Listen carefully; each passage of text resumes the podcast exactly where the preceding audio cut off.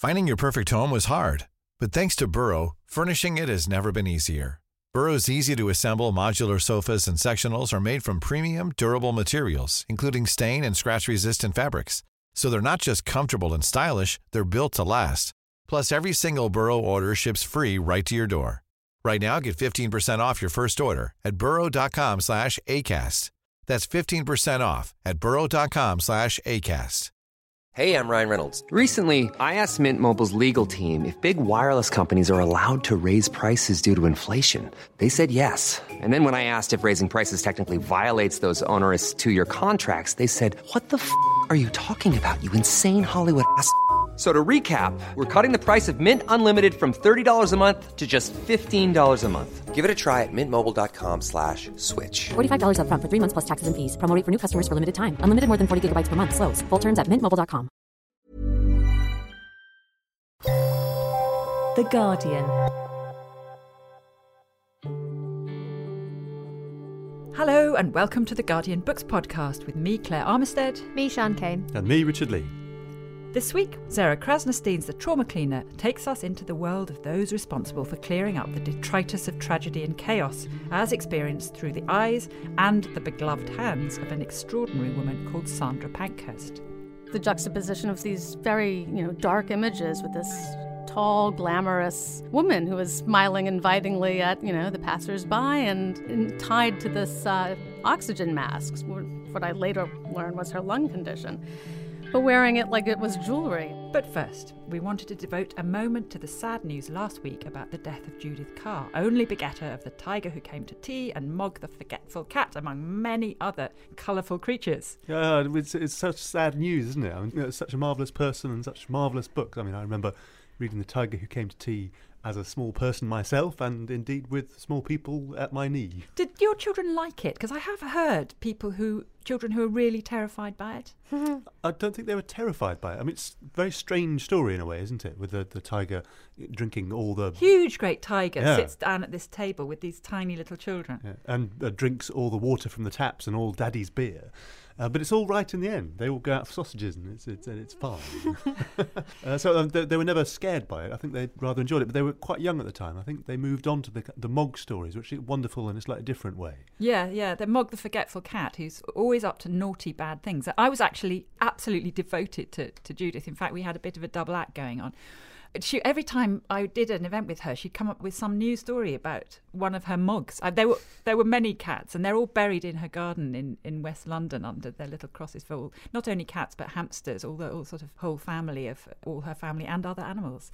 And Mog was such a celebrity in 2002 when she finally killed her off that um, we ran an obituary for her in the Guardian, and we unfortunately got her sex wrong, and there was outcry, absolute outcry. How could Mog's anybody? always so marvellously ditzy, and her ditziness always got her into the most awful scrapes where she had this moment of feeling so terribly small. Yeah, but she was also very naughty. And uh, Judith was always used to talk about cats as people. She would say they're very bad people, cats. that would come another anecdote you hadn't heard.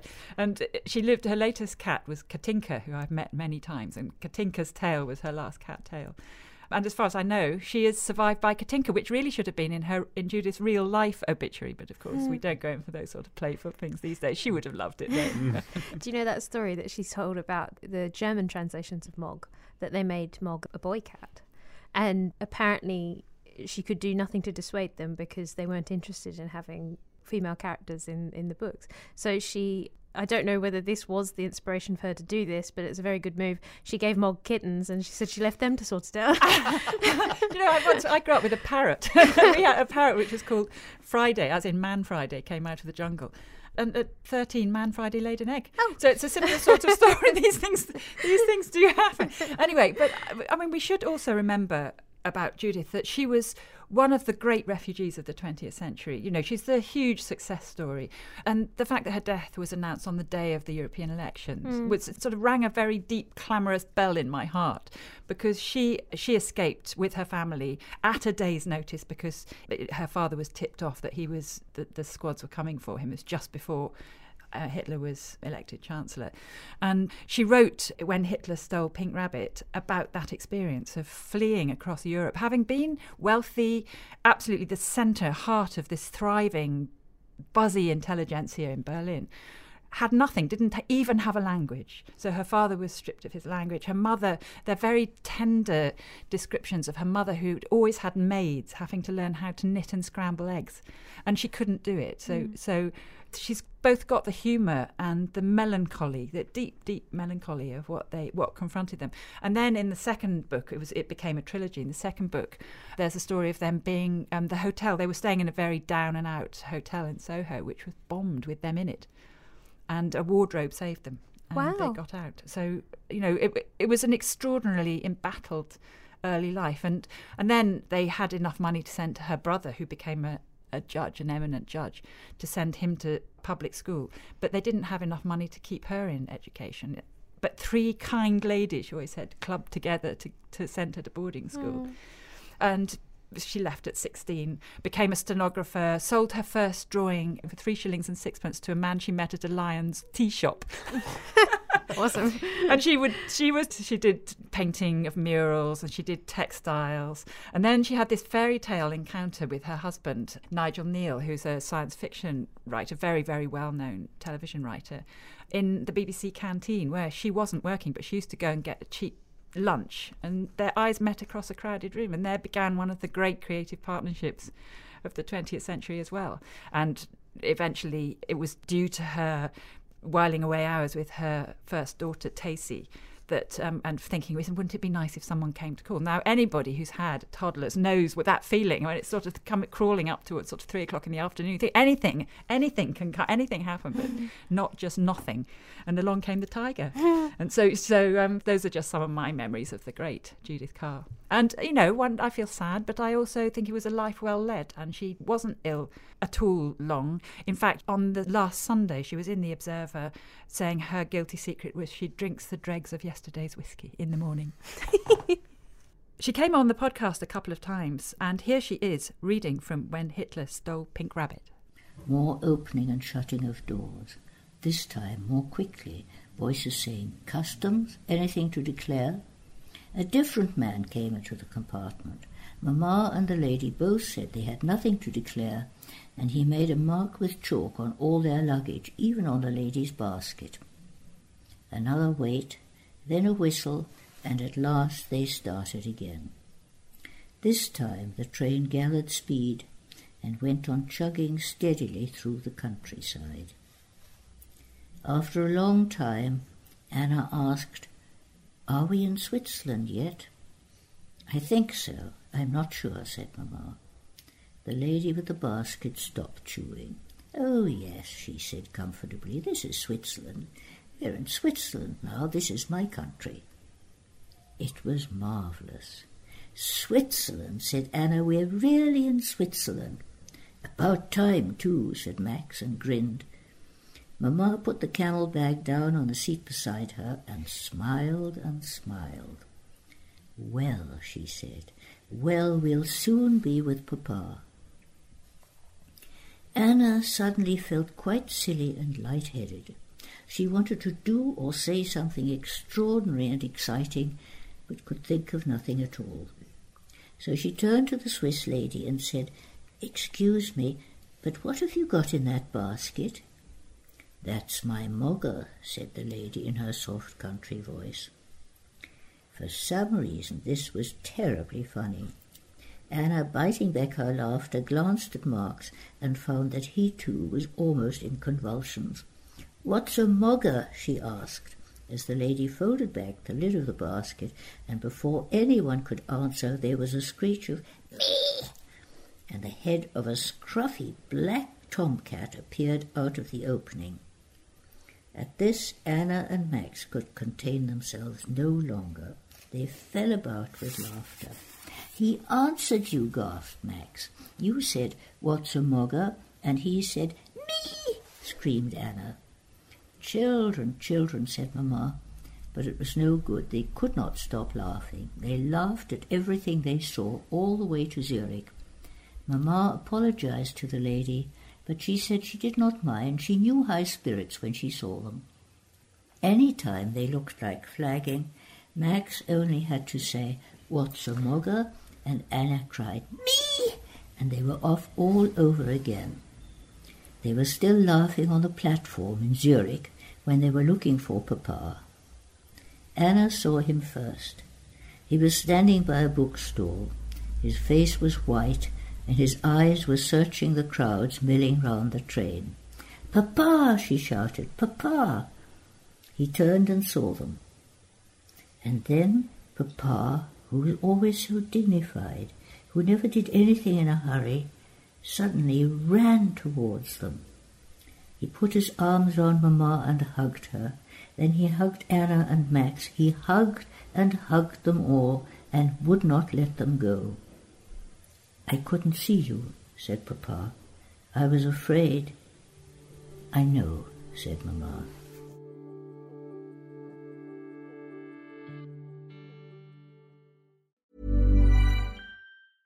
A lot can happen in three years, like a chatbot may be your new best friend. But what won't change? Needing health insurance. United Healthcare Tri Term Medical Plans, underwritten by Golden Rule Insurance Company, offer flexible, budget friendly coverage that lasts nearly three years in some states. Learn more at uh1.com.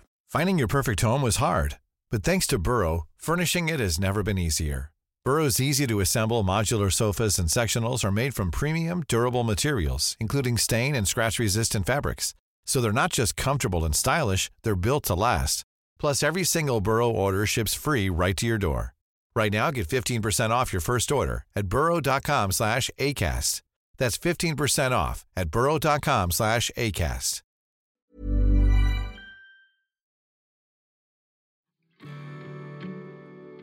So, now a chance encounter at a forensics conference led to Sarah Krasnostein's first book, The Trauma Cleaner.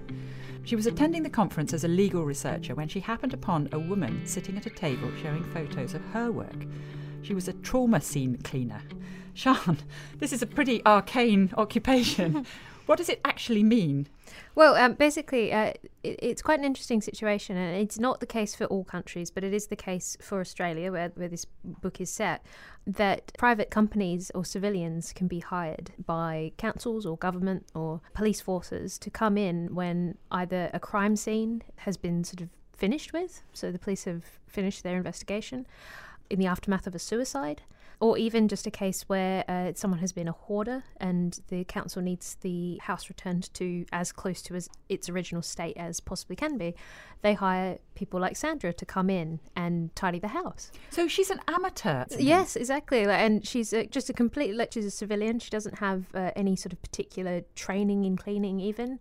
But she was, it might be ruining the story a little bit because she has an absolutely phenomenal life story to say anything more but she found herself in this line of work. And the more that you learn about her as a person, because it turns out that her work really is the least interesting thing about this woman, the more you hear about her life and what she's gone through, this very strange job actually starts to make complete sense. You, you understand exactly why she is the perfect person to be doing it. It doesn't sound exactly like a sort of summary page turn. this is the thing that I, I'm far more cheerful in summer, and so I find myself turning to darker books because it's really the, the time of year that I'm drawn to them. So I tend to go to beaches and read really harrowing things. Uh, actually, you've got to. You, I think that that's a really good point. I think people do go to more serious things, partly because mm. they have more time during, yes. during holiday seasons than, than at work. And honestly, that this book is really genuinely uplifting in many ways. It's very harrowing in many ways as well, but it's one of those books that you finish and you're really glad that this person you don't know exists. You're kind of glad that people like Sandra are in the world.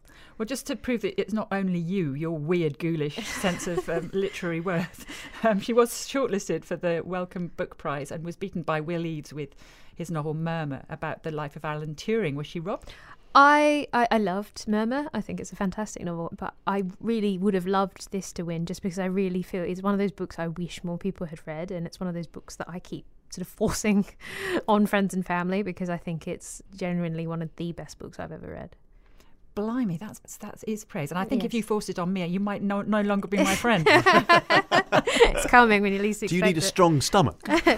I'd say you will know within about three pages whether you're going to cope with it. um, but is she certainly, uh, Sarah, in writing this book, she doesn't revel in any of the gore, but she's just trying to present the reality of it, and you kind of need that ugliness in there to sort of help you appreciate the small moments of beauty throughout the book. It's a really remarkable balancing act. So when I spoke with Sarah, I asked her to begin by reading the scene from her very first on site experience with Sandra Pankhurst. And please bear in mind that she describes some upsetting scenes. I pull up in front of a complex of endless Soviet style apartments and walk over to the immaculate traveling hardware store that is the STC van, where I'm handed a white disposable jumpsuit. The package specifies the garment's application as follows asbestos removal, abattoirs, painting, forensics, insulation, laboratories, factories, food processing, waste control, medical, law enforcement, pesticide spraying. I'm also given a disposable respirator mask and a pair of blue rubber gloves. Four of Sandra's cleaners are there Tanya, Cheryl, Lizzie, and Dylan, everyone reduced to a small, cheery face sticking out of a white disposable hood. Dylan, tall and still baby faced, hands me two flat white things that look like chef's hats but turn out to be shoe covers. I glance at the others to figure out how to put them on. With our hoods up and our blue gloves on, we stand there looking like something between smurfs and astronauts. Except for Sandra. Sandra is wearing a slimline purple parka, ironed, with jeans and spotless white canvas sneakers. Sandra looks like she should be enjoying a Pimm's after a walk along the beach. Instead, she leads us through the security gates into an elevator and up one floor to a flat where a young woman died of a heroin overdose and lay undiscovered for two and a half weeks in the summer heat. Sandra will collect the deceased's personal items for the family, appraise what needs to be done to rent the apartment again, and supervise the cleaning. A man on the ground floor looks up and asks what we are doing. Just some maintenance doll, Sandra reassures him, which, in its own way, is the truth.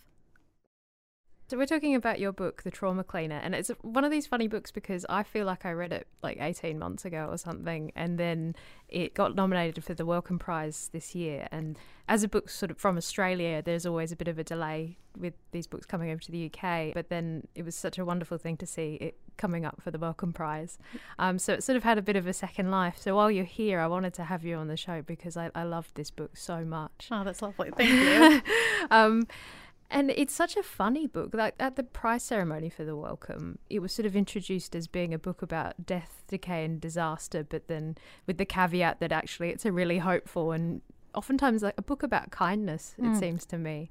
It just seems like it's about so many things at the same time, but at the heart of it, it's got this woman called Sandra Pankhurst. Yes. Can you just sort of lay out Sandra for us and just sort of paint a picture how you met her and when you first realized that actually she was someone you wanted to write about? Yeah, so um, in my other life, I'm a legal researcher, and I was at a conference for forensic support services for disabled offenders. And the kind of people that go to these things, besides academics, are criminal justice system stakeholders. So, you know, corrections, the police. And Sandra was there in the lobby touting her business. And so we'd come out of a session. And, you know, it was, I always bring up Diane Arbus here because uh, she said, my favorite photographer said that you don't choose the image, it chooses you. And when that happens, it feels like you've been gently clobbered. And so this image of Sandra just doing, you know, a very daily thing was profoundly arresting. She was at this card table with the brochures for her trauma cleaning business and this tiny TV with before and after scenes of her work. And what I was seeing there was, you know, houses literally filled to capacity with rubbish or, you know, blood stains or, you know, dirt stains and human excrement. And the before and after, after being immaculate, like any kind of flat you might see if you were, you know, looking for somewhere new to live. And I guess the first thing was realizing I had no idea about an entire industry, not just, you know, the need to have it, the social need for this work, but also the people who do it. And the second thing was the juxtaposition of these very, you know, dark images with this tall, glamorous woman who was smiling invitingly at, you know, the passersby and, um, you know, making small talk, very glamorous, and, and tied to this uh, oxygen mask. What I later learned was her lung condition but wearing it like it was jewelry. And it was just something I would, didn't put on my writer's hat consciously. It was just, you know, kind of something's tweaked inside where you just have to know more. And so I thought I might do a small profile, you know, day in the life of a crime scene cleaner. But from that first sit down with her, it became very clear that her work was actually the least interesting thing about her.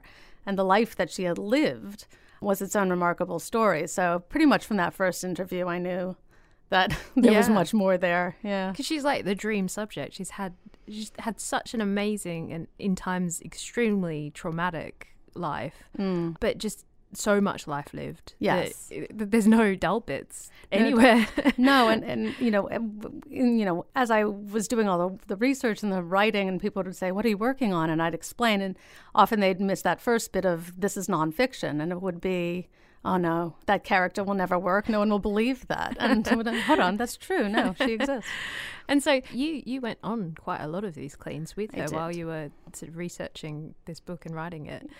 What was that experience like for you? Because reading it at times is really upsetting. It's a, often really sad book. Yeah, I mean that that stuff was very confronting. Obviously, it was the first few times very confronting, but uh, because you know this is her day to day work. This is where she you know takes uh, phone calls and sends messages and has snacks and has a coffee, and also the cleaning staff that that work for her. That had a wonderful normalizing effect. So in that sense, you know, she was a good Virgil. Like you'd follow her into the darkest places, and she's a good guide but also kind of a very heavy sense that each of these cases was very unique. I mean, you know, there there were definitely patterns that hinted towards l- larger social problems and social issues, but each one was its own special combination of circumstances. And I knew if I spent too much time freaking out and you know indulging in, in the emotion of it i would miss the details that i was there to collect. So as a matter of respect for her time and for the client's time and you know the work itself i would just have to focus. And over time you just get used to it. And there was you know a highly normalizing impact. These places were in every neighborhood. They affected all kinds of professions, backgrounds, intellect. And so, you know, this this kind of sense that this is just uh, another day at work really did start to filter through after a while. In the cases where it, there's no death, so I'm, I'm thinking of the cases like there's there's a woman called Janice in this Yes. book, where you go in and the team goes in and you sort of open up the house and start bringing the rubbish out. It's amazing. It's a sort of common thing that neighbors come past and they Mm. say, "Oh well, we had no idea," even if Yes. they're neighbors for 30, 40 years. Or even uh, actually, in the case of Janice, her own son hadn't been in her house for five years and hadn't realised that she was hoarding to the degree that she was. Did that ever surprise you? That the fact that, that the people could have this much sort of chaos and mess in their lives and be able to hide it? You know, it's one of those things that we don't think about, even though perhaps we should. But I think our society, we have so many kind of socialized silences. Um, we talk about very superficial things. We don't like to mix in. We mind our own business. And as you say, I would see again and again on these streets, you know, you would uh, live next to somebody sometimes for 30 years. Uh, you'd sleep, you know, 10 meters away from their bedroom and have no idea what lay inside that door. And I think in our fearfulness about, you know, intervening too much in someone else's circumstance, there might be, uh, you know, equal but opposite misfortune of well we let people suffer who are actually screaming screaming for help and so you know at least in australian society there was no real language for that type of uh, concern or community and yeah it was profoundly unsettling I guess then with people like Sandra, then who seems to just have this amazing capacity for empathy, Mm. and I'll bring up her childhood later on um, because it is kind of amazing how empathetic she is Yeah. given everything that's happened in her life. But were you constantly surprised? It seems like in the book that you're you're amazed by her capacity to remain calm and also kind, regardless of whether how frightening the situation it is. Whether, uh, for example, there's there's one house where the house you're cleaning is a, a sex offender. Mm.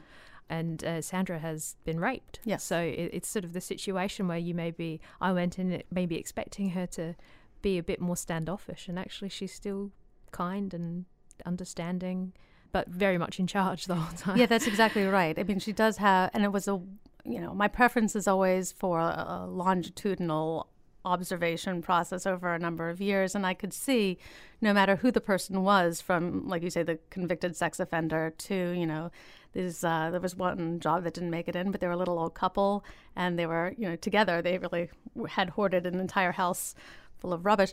But from everyone in between, it was literally just another day at the office for her. So she would have this wonderful kind of equity in conversation. She'd be commenting on the weather and bitching about the traffic and just getting the job done around it. And all of that would seem incidental. But I think, well, to a degree, it actually was because this was her, her norm. And so they didn't feel judged. They didn't feel, you know, ashamed. And so it, it has the kind of the practical, pragmatic aspect of making it easier easier for her to do her work. But because she's lived so many lives, it's incredibly difficult, probably impossible to shock her. And so she would just be having these very human interactions and getting on with the work. And I think over time, and it seems kind of obvious, but I would be wondering, you know, I, I leave the psychological literature as the very last step because I try my best to get a, a, a lived understanding of what I'm seeing. But when you look at something like hoarding or, you know, the industry term wet and dry squalor, all the things that you should throw out in the bin or flush down the toilet. When you look at these houses that are literally drowning in this stuff, well, what is it? It's it's the manifestation of just human pain and isolation. And so I think connection is the antidote in many circumstances. Obviously, that'd be simplistic to say that that's the solution all the time, but it went a lot of the ways to, you know, making them comfortable enough that she could make their lives easier for just a little while. I think there is there is an actual incident where you observe that, or maybe it was Sandra that observes that one major factor in putting someone at ease is often these people are touch starved because mm. they're so alone and just putting her hand on their shoulder or something yeah. like that immediately just changes the dynamic. Yes. Yeah. Which is like an incredibly empathetic and insightful thing to to be able to just sort of pull out. Yes. It seems like nothing really gets past it. And I think, you know, I don't think that was um, strategic. I think that, in a sense, it's almost intuitive because, in terms of the susceptibility to shame, she's had so many of those events and traumas in her own life that perhaps it's a way of healing that in her, which has felt as they did now. And so it was very lovely to witness, and I think kind of beneficial for all of us who, to some degree, have something like that. Well, let's talk about Sandra's childhood, just because it is astounding. Yes. I, I said I went into this book expecting just a whole book about cleaning, basically, yes. and then came out of it having read a very different book. But I think it'd be good to actually have you read just a small paragraph because it actually took my breath away. Okay. The cruelty yes. um, that is shown in this one paragraph. And I read it to my partner last night and he just looked absolutely like I'd hit him with a sledgehammer. So mm. I think it, it just sort of sums up the dynamic between Sandra's parents and Sandra. Yes. So, uh, Sandra was assigned male at birth in the uh, early 50s and adopted through the Catholic Church into a very emotionally and physically abusive home she chooses to keep her birth name to herself. So, in consultation with her, I chose Peter as the name for herself as a young boy. Sandra doesn't think of herself as having been a little girl. She, you know, will say that she just felt different. And so, you know, being led by her on the issue of pronouns and naming, Peter is is Sandra's child self. So, the second child and the oldest son, he was adopted after Bill and Ailsa lost a son in childbirth and were told that they could have no more biological children. For about five years, it was just Peter and his older sister Barbara. But then Ailsa fell pregnant, first with Simon, and two years later, Christopher. That's when they told Peter that he had been adopted as a replacement for the son they had lost, and that they had made a mistake because they now had not just Simon, but also Christopher, you see? This was stated clinically as a matter of fact, nothing bitter and twisted or anything.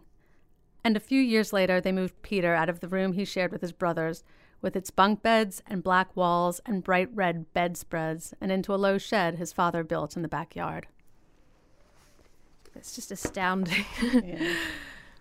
So, going into that, then having seen Sandra at that conference, you wouldn't have known any of this was behind Sandra's story. No, you wouldn't have known anything about her childhood. No, um, or even that she was that she was transgender. And no. when you started hearing her story, mm. what was it like?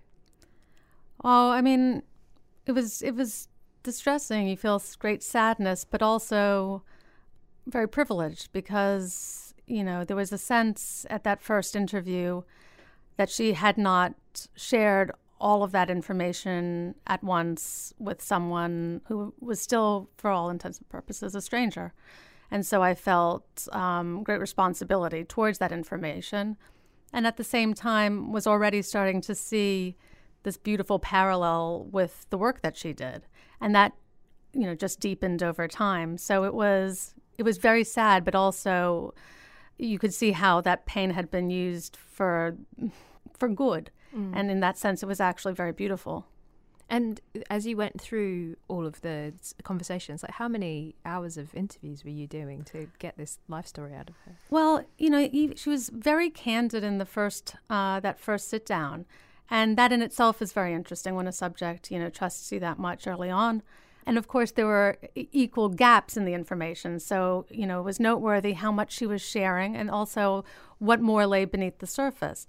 My preference is not to do a formal Q&A style interview ever. My interviews with subjects often look like I haven't done my homework. It's more conversational and circular and I'm guided by them about what they think are the most important events in their life and I think that's kind of the beginning and ending of a story because of course they would know those uh, the significance better than than someone else.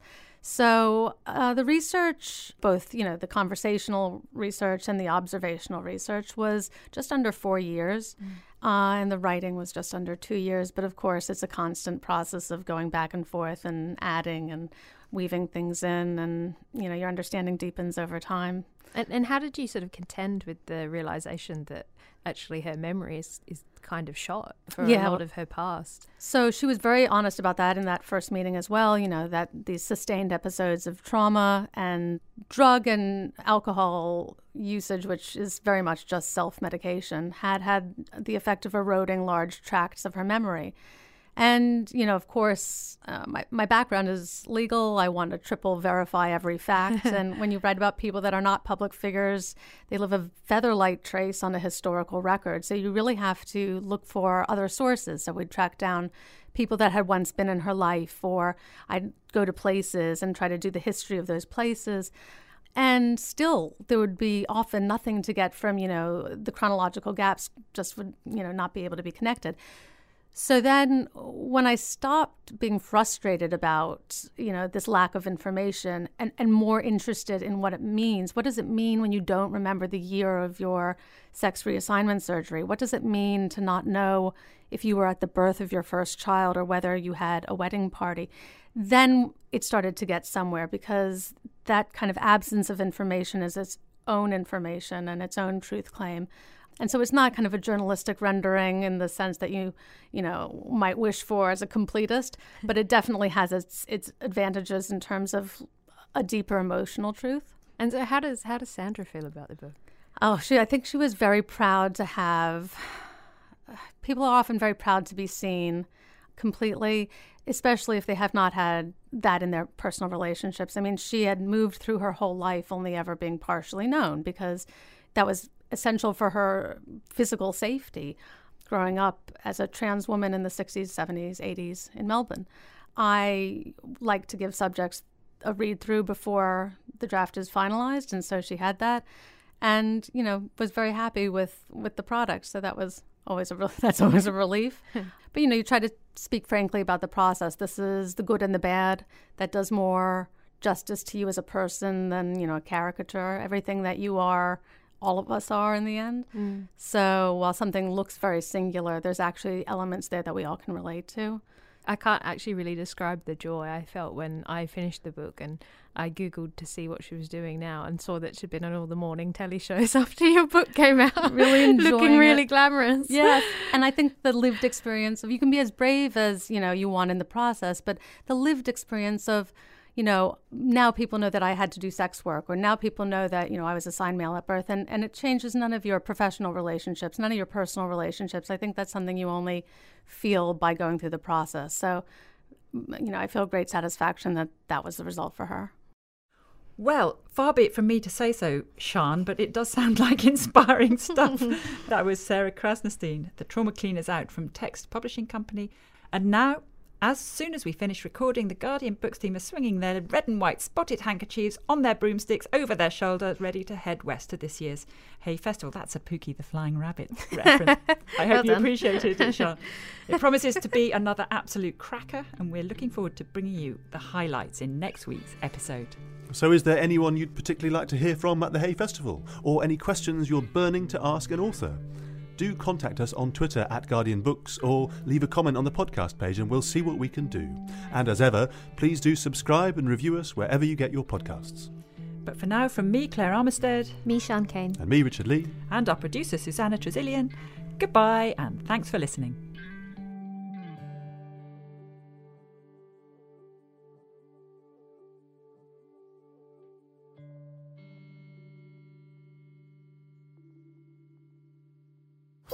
For more great podcasts from The Guardian, just go to theguardian.com slash podcasts.